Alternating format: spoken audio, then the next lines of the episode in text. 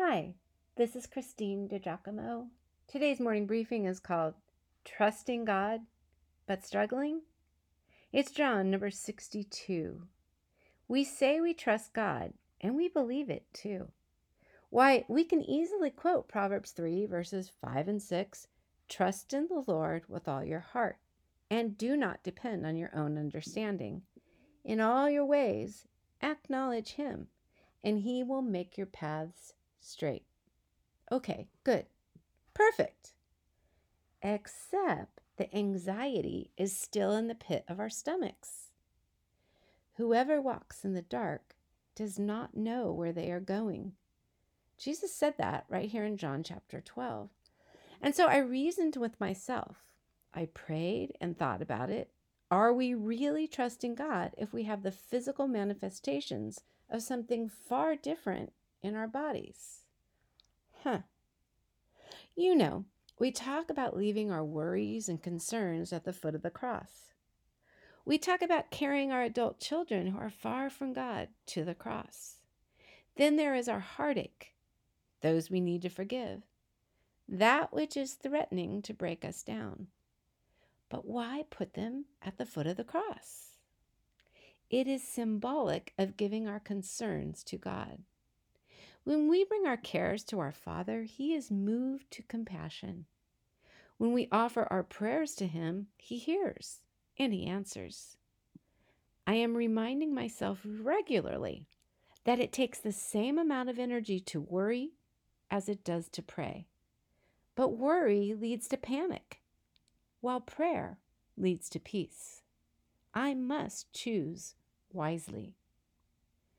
Thinking about this last night, I went to my backyard to retrieve an old rough-hewn cross that my friend John had built for my street ministry days in Long Beach. It's really heavy, the cross, but there's something kind of beautiful about putting my right shoulder under the crossbeam and carrying that old cross. Then I maneuvered it into my car to take down to Thrive this morning, our outdoor gathering to draw people together into Jesus. Here's what I know. When we remember the immense greatness of our God, we will be more apt to really trust him. Our minds cannot truly grasp his enormity, but in the written briefing, I've included a link that goes into things about the cosmos and the galaxies and the sizes of the planets and the stars and the fact that God knows them all by name. I do like the thought of understanding God, though, strictly through what he said about himself, including Isaiah 55, "As the heavens are higher than the earth, so are my ways higher than your ways, and my thoughts than your thoughts." And then the psalmist, "By the word of the Lord, the heavens were made, and all the host of them by the breath of his mouth." Yes, Jesus spoke them into being. Psalm 147, "He counts the number of the stars. He calls them all by name. He has made the earth by his power. He has established the world by his wisdom, and has stretched out the heavens at his discretion." Jeremiah 10, verse 12. Okay, I get it. I remember, she said.